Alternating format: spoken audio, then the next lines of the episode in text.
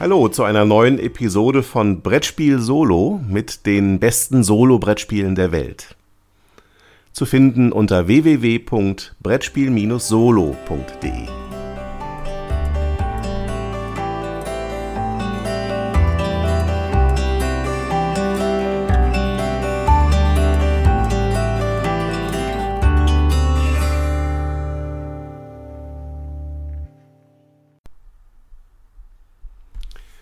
Mage Knight, das Brettspiel von Vlada Schwartil, ist bei Asmodee erschienen und ein Spiel für ein bis vier Spieler. In Mage Knight schlüpfen die Spieler in die Rollen mächtiger Zauberritter, die in dem Fantasy-Setting des Spiels epische Abenteuer bestehen müssen. Das Spiel kann in unterschiedlichen Szenarien gespielt werden, mit verschiedenen zu erfüllenden Aufgaben, die entweder kooperativ oder solo erfüllt werden müssen. Weitere Szenarien bieten ebenfalls die Möglichkeit, dass die Spieler gegeneinander antreten können. Das Spiel wird modular aufgebaut. Zunächst werden drei Gebietsteile ausgelegt. Alle weiteren müssen im Verlauf des Spiels erst erkundet werden. Die Gebietsteile enthalten eine Vielzahl an Orten, die von den Spielern erkundet werden können. Dazu zählen Dungeons, Ruinen, Burgen, Magiertürme und Städte, in denen die Helden jedes Mal auf Feinde stoßen, die es zu bekämpfen gilt. Im Laufe des Spiels können zusätzliche Truppen rekrutiert werden, die die Spieler auf unterschiedliche Weise unterstützen. Alle Helden verfügen über jeweils ein Kartendeck. Jede Handkarte im Deck repräsentiert dabei eine Fähigkeit, zum Beispiel Bewegung, Angriff, Blocken oder Heilen. Diese Handkarten sind bei allen Helden identisch, bis auf eine besondere Charakterkarte, die eine spezielle Fähigkeit des jeweiligen Helden abbildet. Im Laufe des Spiels erhalten die Spieler als Belohnung für erfolgreiche Kämpfe oder beim Erreichen eines höheren Erfahrungslevels zusätzliche Karten, zum Beispiel in Form von Artefakten und Zaubern, die das Kartendeck erweitern und damit die Kräfte des Mage Knights erhöhen. Das Spiel geht je nach Szenario über drei bis sechs Runden, die in einem Tag-Nacht-Rhythmus ablaufen. Eine Runde besteht aus einem Tag oder einer Nacht, für die jeweils unterschiedliche Bedingungen gelten, beispielsweise bei der Bewegung der Helden und der Sichtbarkeit von Feinden. Die Spieler gewinnen, wenn das Szenarioziel am Ende der vorgegebenen Rundenzahl erreicht wurde. Am Ende wird dann noch der Ruhm jedes Spielers ermittelt. Dabei werden das Wissen, die Beute, die rekrutierten Einheiten, die eroberten Orte und die bestandenen Abenteuer jedes Helden zusammengezählt und von der Summe die Zahl seiner Wunden abgezogen. Der Spieler mit dem höchsten Wert an Ruhmpunkten gewinnt dann das Spiel. Zum Spielablauf. Zu Beginn einer Runde wählt jeder Spieler eine von sechs Taktikkarten, die ihm verschiedene Vorteile verschaffen und mit ihrer Nummerierung die Zugreihenfolge in der Runde festlegen. Pro Runde wird das Kartendeck aus am Anfang 16 Karten einmal durchgespielt, indem jeder Spieler fünf Karten pro Zug von seinem Deckstapel zieht, die seine Handlungsmöglichkeiten in diesem Zug definieren. Die Spieler müssen in einem Zug nicht alle Karten verwenden, sie können auch Karten abwerfen, um so ihre Handkarten gezielt für den Folgezug zu verbessern. Gemäß der festgelegten Zugreihenfolge spielen die Spieler jeweils Karten aus und kombinieren dabei die Effekte dieser Karten. Die Karten haben jeweils zwei unterschiedliche Effekte.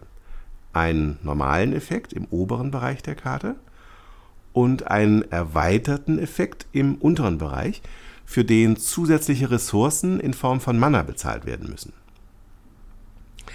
Mana ist im Spiel in unterschiedlichen Farben erhältlich, die unterschiedliche Energieformen darstellen. Dieses Mana kommt zu Beginn jedes Zuges durch Würfel ins Spiel, die aus einer Quelle in der Mitte des Spielfelds entnommen werden können und außerdem durch verschiedene Karteneffekte im Verlauf des Spiels. Alternativ können Karten auch quer ausgespielt werden. In diesem Fall bietet die Karte nicht den aufgedruckten, sondern einen frei wählbaren Effekt. Die Hauptaufgabe des Spielers ist es nun, die unterschiedlichen Karten so zu nutzen, dass er seinen Helden in der Landschaft bewegen kann und zu den Orten gelangt, wo sich seine Gegner befinden, um diese dann mit den Kampfkarten in seinem Deck möglichst effizient zu bekämpfen. Er hat darüber hinaus auch noch weitere Aktionsmöglichkeiten. Zum Beispiel kann er mit Dörfern und Klöstern auf dem Spielfeld interagieren. Hier gibt es eine positive Variante, bei der der Spieler in einem Dorf mit Hilfe von Einflusskarten im Deck Heilungen kaufen und in einem Kloster ausgebildet werden kann. Er erhält dann fortgeschrittene Aktionskarten aus der Auslage in sein Deck. Bei der negativen Variante der Interaktion plündert der Mage Knight ein Dorf und erhält zwei zusätzliche Aktionskarten auf die Hand, die er von seinem Deck dann jeweils zieht. Oder er brennt ein Kloster nieder, was ihm eine der mächtigsten Karten im Spiel, ein Artefakt aus einer weiteren Auslage einbringt, wenn er den dort auftauchenden Feind besiegen kann. Bei den negativen Interaktionen mit Orten verliert er allerdings an Reputation, die auf einer Leiste abgetragen wird, was in der Zukunft eine positive Beeinflussung der Bevölkerung, beispielsweise in Dörfern, erschwert. Nachdem der Spieler sich durch diverse Kämpfe und Abenteuer aufgelevelt hat und auf diese Weise weitere individuelle Fähigkeitsplättchen und Karten erhalten hat, kann er es am Ende des Spiels wagen, eine der Städte zu erobern – die mit den letzten Gebietsteilen ins Spiel kommen. Der Sieg über die Gegner einer Stadt ist in den meisten Szenarien dann auch die Bedingung dafür, das Spiel zu gewinnen. Im Solospiel von Mage Knight, das Brettspiel, gibt es genau wie im kooperativen Mehrpersonenspiel einen Dummy-Spieler, der dafür sorgt, dass das Rundenende schneller naht. Auf diese Weise soll vermieden werden, dass der oder die Spieler zu behutsam spielen und das Tempo drosseln, indem sie nur wenige Karten pro Runde nutzen, um das Maximum aus jeder Karte herauszuholen. Der Dummy-Spieler spielt mit dem Deck eines nicht verwendeten Helden. Auf seiner Heldenkarte sind dreifarbige Punkte abgebildet. In diesen drei Farben wird je ein Mana-Kristall auf seinen Vorrat gelegt. Der Spieler wählt zu Beginn der Runde seine Taktikkarte, anschließend bekommt der Dummy-Spieler zufällig eine der anderen Karten, womit die Zugreihenfolge festgelegt ist. Am Ende der Runde kommen diese Taktikkarten aus dem Spiel. Jede Taktikkarte wird also im Spiel nur einmal verwendet. Wenn der Dummy-Spieler am Zug ist, werden drei seiner Deckkarten aufgedeckt. Nun wird geprüft, ob die Farbe der letzten gezogenen Karte einer der drei Kristallfarben in seinem Vorrat entspricht. Ist dies nicht der Fall, endet sein Zug. Hat er Kristalle dieser Farbe, deckt er weitere Karten in der Höhe der Zahl dieser Kristalle auf. Sein Zug ist in diesem Fall erst danach beendet. Das Rundenende wird eingeläutet, sobald das Deck des Dummy-Spielers leer ist. Der Spieler hat danach in dieser Runde noch einen letzten Zug alle anderen Regeln des Spiels gelten unverändert. Es gibt eine Erweiterung für dieses Spiel, Mage Knight die verschollene Legion, die weitere Möglichkeiten bietet, eine Partie solo zu spielen. Hier wird der Dummy-Spieler des Grundspiels durch General Volkare ersetzt, der in Begleitung seiner Armee als Gegner des Spielers mit einer eigenen Miniatur in Erscheinung tritt und ebenfalls durch ein eigenes Kartendeck gesteuert wird. Auf diese Weise wird das ohnehin schon sehr interessante Solospiel noch thematischer und spannender. Mein Fazit. Dieses Spiel gilt bei vielen Solospielern als das beste Brettspiel aller Zeiten. Und es ist auch das am schwersten zu meisternde. Die in meiner Rezension beschriebenen Regeln des Spiels stellen nur einen Bruchteil des gesamten Regelwerks dar, das in zwei umfangreichen Regelheften auf insgesamt 40 dicht bedruckten Seiten mit leider viel zu kleinem Schriftgrad und deshalb nur mühsam lesbar beschrieben wird. Für Spielexperten liegt darin natürlich auch der Reiz des Spiels. die unglaubliche Vielfalt an Orten, Gegnern, Handkarten und Spielvarianten, verbunden mit den in jedem Spiel unterschiedlichen individuellen Fähigkeiten jedes Helden, erschlagen den Spieler, insbesondere in den ersten Spielen, beinahe. Damit verbunden ist eine steile Lernkurve.